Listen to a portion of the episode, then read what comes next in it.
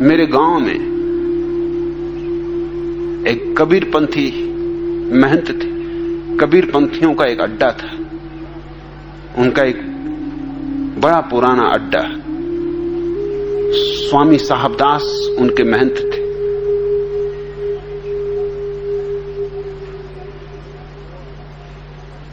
मैंने दुनिया में बहुत तरह के बोलने वाले लोग देखे। मगर उन जैसा बोर करने वाला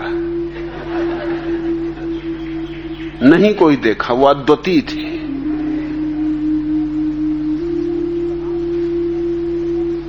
उस कला में वो ऐसे पारंगत थे कि किसी का भी सिर खा जाए,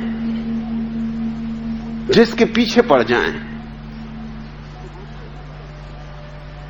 उसको मानना ही पड़े। स्वीकार ही करना पड़े। सिर्फ़ इस वजह से उनसे छुटकारा पाने का और कोई उपाय नहीं। मेरे पिता से उनकी दोस्ती थी। सो अक्सर मेरे घर आते थे वो। और वो हमेशा आत्मा अमर और मैं भूत प्रेत से नहीं डरता। मैं सुन सुन के थक गया उनकी ये बकवास के भूत प्रेत से नहीं डरता भूत प्रेत कुछ भी नहीं। और आत्मा अमर है और मैं क्यों भूत प्रेत से डरूं?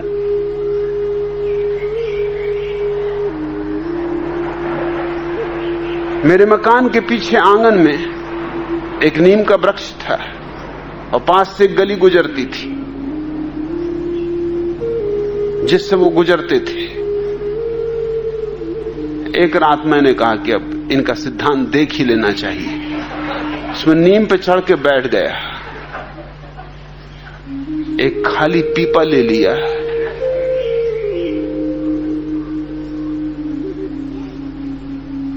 और जब वो नीचे आए तो ज़ोर ज़ोर से कुछ जंतर मंत्र पढ़ रहे थे। वो गली सन्नाटे से भरी थी, अंधेरे में थी, तब वहाँ बिजली भी नहीं थी। और उस गली में कोई लालटेन भी नहीं लगी थी म्यूनिसिपल की तरफ़ से। वहाँ से जो भी निकलता था, अक्सर धार्मिक हो जाता था। कोई राम राम कहता हुआ निकलता। कोई जय बंसी वाले बाबा की, कोई कुछ कोई कुछ। वहाँ घबराहट लगती थी। और उस नीम की बड़ी ख्याति थी। उस नीम में भूत प्रेत है। मैं उसके ऊपर बैठ गया। वो लालटेन लिए चले आ रहे थे। मैंने पहले तो डब्बा बजाया। जैसी मैंने डब्बा बजाया एकदम चौंक के खड़े हो गए। अब जाना तो उनको था ही। कब तक खड़े रहते? ज़ोर ज़ोर से मंत्र पढ़ा, कुछ जादू मंत्र मेरी तरफ़ फेंका उन्हें देखा, अंधेरे में कुछ दिखाई तो पड़े नहीं। जैसे वो कदम बढ़ाए, मैं डब्बा बजा दूँ।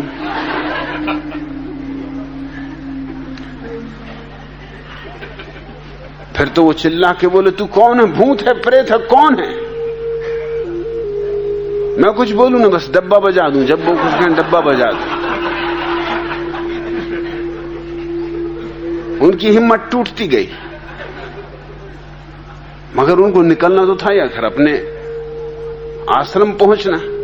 और बिना वहाँ से निकले वो पहुँच सकते नहीं थे और कोई रास्ता नहीं।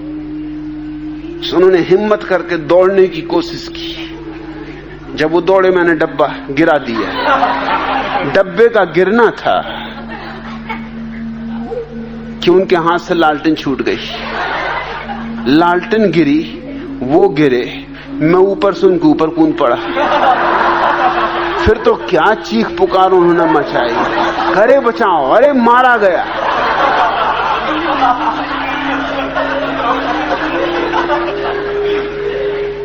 इस शोरगुल में मैं उनकी लालटन और डंडा ले भागा।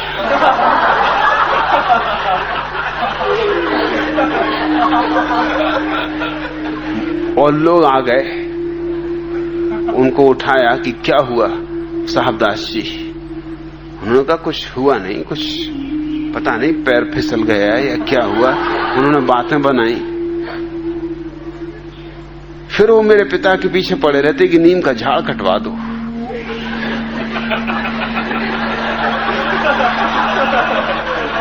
जब भी वो भूत प्रेत की बात करते या आत्मा की अमरता की या मैं किसी से नहीं डरता तो मैं कहता, लालटेन, डंडा, वो एकदम चुप हो जाते। मेरी तरफ़ घूर घूर कर देखते, इसको लालटेन और डंडे का कैसे पता है? और उनका चुप हो जाना और मेरे पिता भी तो सोचते कि बात क्या जब भी ये लालटन डंडा कहता है तब स्वामी जी एकदम चुप हो जाते आखिर एक दिन साहबदास जी से रहा क्या कहा क्या लाल, लालटेन क्या डंडा? क्या बार बार लालटेन डंडा लगा रख? जब भी मैं ब्रह्म ज्ञान की बात करता हूँ तुम लालटन और डंडा। मैंने कहा लाऊं? मैं तो रखे हुए था वो। मैं उनकी लालटेन ले आया टूटी फूटी वो लालटेन उनकी दुनिया जानती थी और डंडा ले आया। मैंने कहा, ये कहाँ से आए?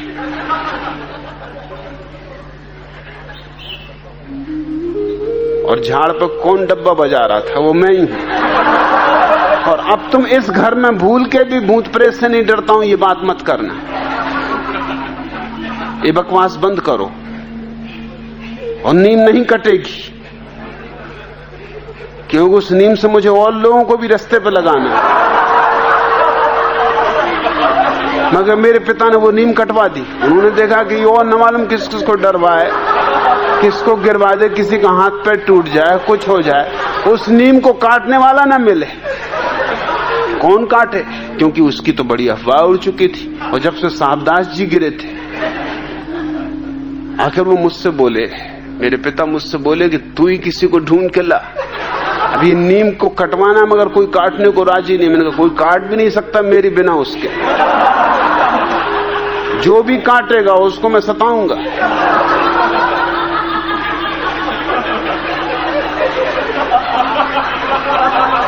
मगर साहबदास का अध्यात्म ज्ञान उस दिन से बंद हो गया। वो उन्होंने मेरे घर ही आना बंद कर दिया। जब तक मैं अपने गाँव रहा, वो नहीं आते जाते थे। जब मैं चला गया विश्वविद्यालय तब उनका फिर अध्यात्म ज्ञान शुरू हो गया। जब भी छुट्टियों में मैं आता, मैं उनसे मिलने जाता कि कहिए साहबदास, कैसा चल रहा है? कहते, सब ठीक चल रहा है। है कोई नीम को काटने वाला? कोई काटने वाला मिल नहीं सकता। कहाँ गई तुम्हारी आत्मा की अमरता और ब्रह्म ज्ञान और कबीरदास की साखियाँ? सब पे पानी फिर गया, जरा से डब्बे ने, कुछ डब्बा नहीं था। ये मिट्टी के तेल का कनस्तर था। कुछ खास बात न थी उसमें। खाली डब्बा था। मगर सब चौपट हो गए एकदम तो।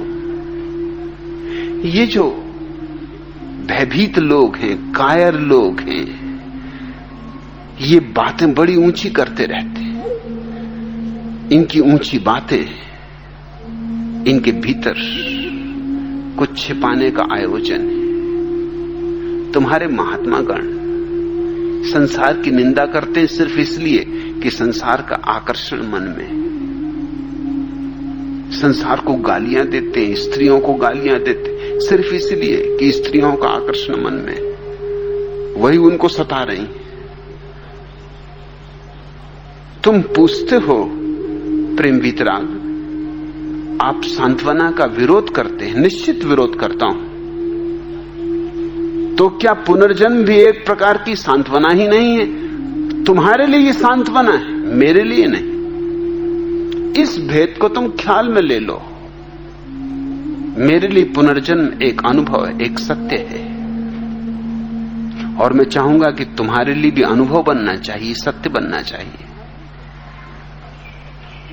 तुम्हारे लिए तो आत्मा भी सिर्फ़ एक बकवास है।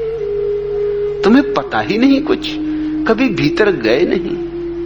कभी अपने से पहचान नहीं हुई। कभी अपने को जाना नहीं। तुम क्या आत्मा की बातें करोगे? गीता पढ़ ली तो तुम समझे कि आत्मा का अनुभव हो गया।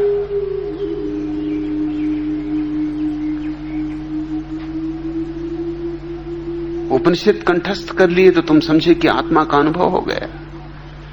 कि उपनिषद में कहा हुआ अहम ब्रह्मास्मि। सो तुम भी दोहराने लगे रोज रोज अहम ब्रह्मास्मि। सो दोहराते दोहराते, ये भ्रांति तुमको होने लगी कि मैं भी ब्रह्म हूँ। ये सब भ्रम है, ब्रह्म वगैरह कुछ भी नहीं। अहम ब्रह्मास्मि। तुमको पता नहीं है अभी। और लोगों को सांत्वना की ज़रूरत है, सत्य की ज़रूरत नहीं, क्योंकि सत्य को पाने के लिए श्रम करना पड़ता है सांत्वना मुफ़्त मिल जाती। किसी के घर कोई मर जाता है तब तुम देखो वहाँ क्या ज्ञान चर्चा छिड़ती। मरघट पे कभी गए, लोग मरघट पे ले जाते हैं किसी को, वहाँ देखो क्या ब्रह्म चर्चा छिड़ती। गाँव भर के बदमाश, लुच्चे, लफंगे सब ब्रह्म चर्चा करते हैं वहाँ। क्या आत्मा अमर है? अरे बेचारा मुक्त हो गया संसार से, जाल जंजाल से, भाव सागर से।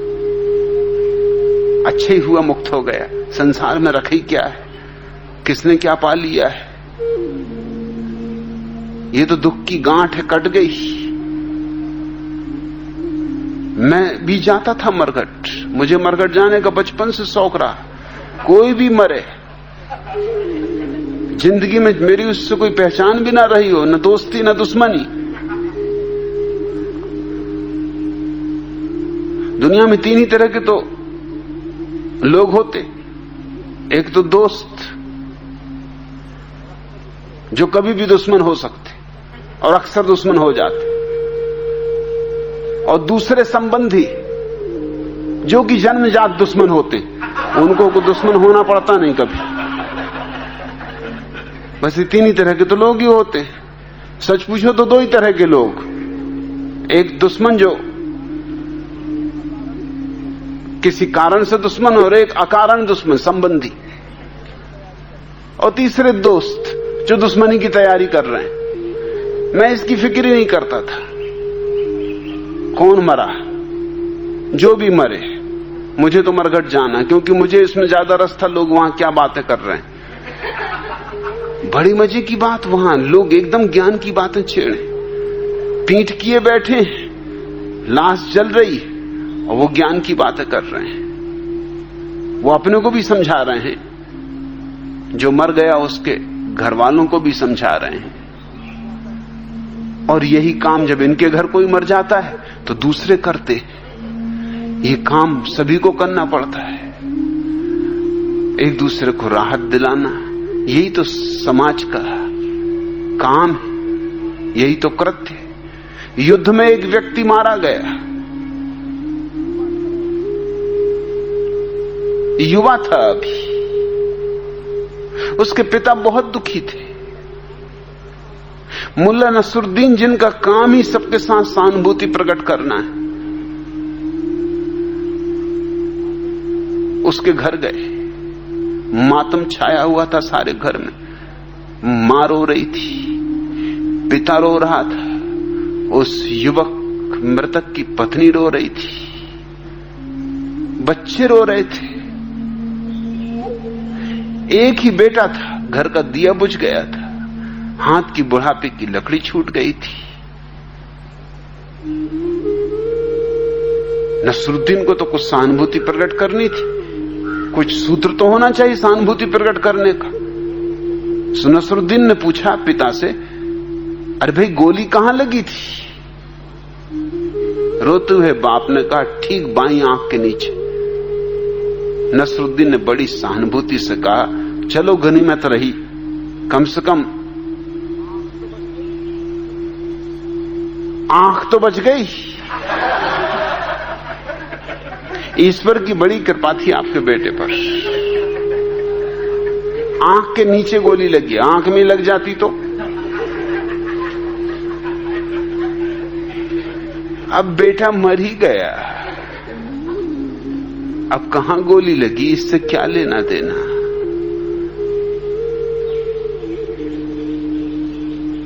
मगर कुछ सहानुभूति में तो कहना चाहिए। कहीं से सूत्र तो मिलना चाहिए। आत्मा अमर है। ईश्वर का प्यारा हो गया तुम्हारा बेटा, जैसे अब तक प्यारा नहीं था। अभी अभी प्यारा हो गया, अचानक प्यारा हो गया। और औरों के बेटे क्यों प्यारे नहीं हो रहे? इन्हीं का बेटा क्यों प्यारा हो गया? कम उम्र में कोई मर जाए। तो लोग कहते हैं कि ईश्वर उनको जल्दी उठा लेता है जिनको प्यार करता है तो उनको पैदा ही गाय को करता है? तो जिनको बहुत प्यार करता उनको पैदा ही नहीं करता होगा। या पैदा करते ही उठा लेता होगा। और जिनको सत्तर सत्तर, अस्सी अस्सी साल, नब्बे नब्बे साल जिलाता है, उनसे क्या दुश्मनी? कि मरो, जियो।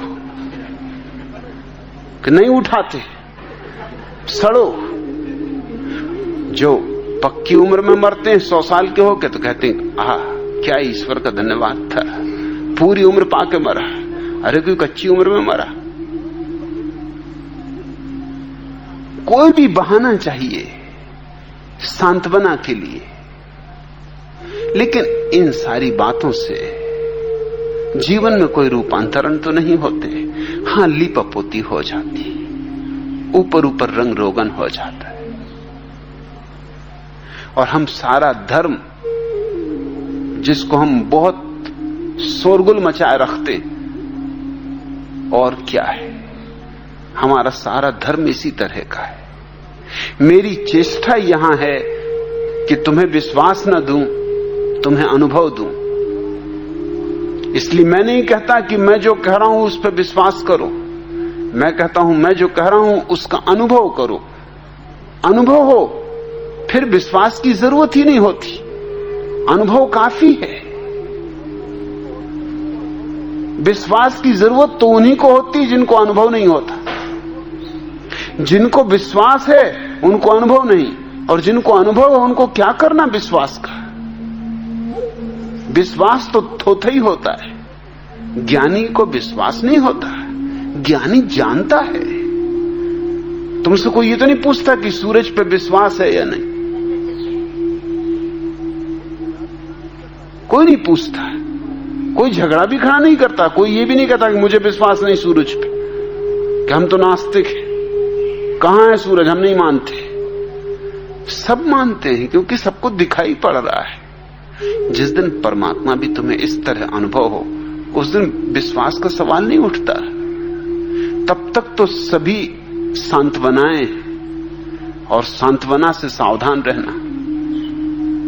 ये जहर है सांत्वना।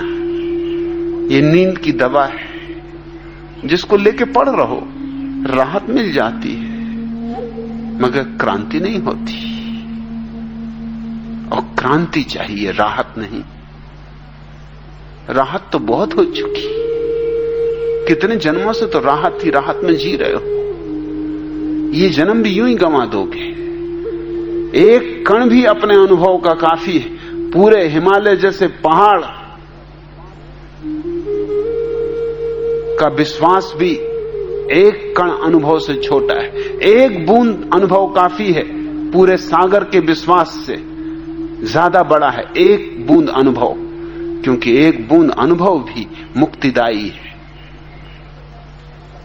तुम्हारा सत्य ही तुम्हें मुक्त करेगा। किसी दूसरे का सत्य तुम्हें मुक्त नहीं कर सकता है।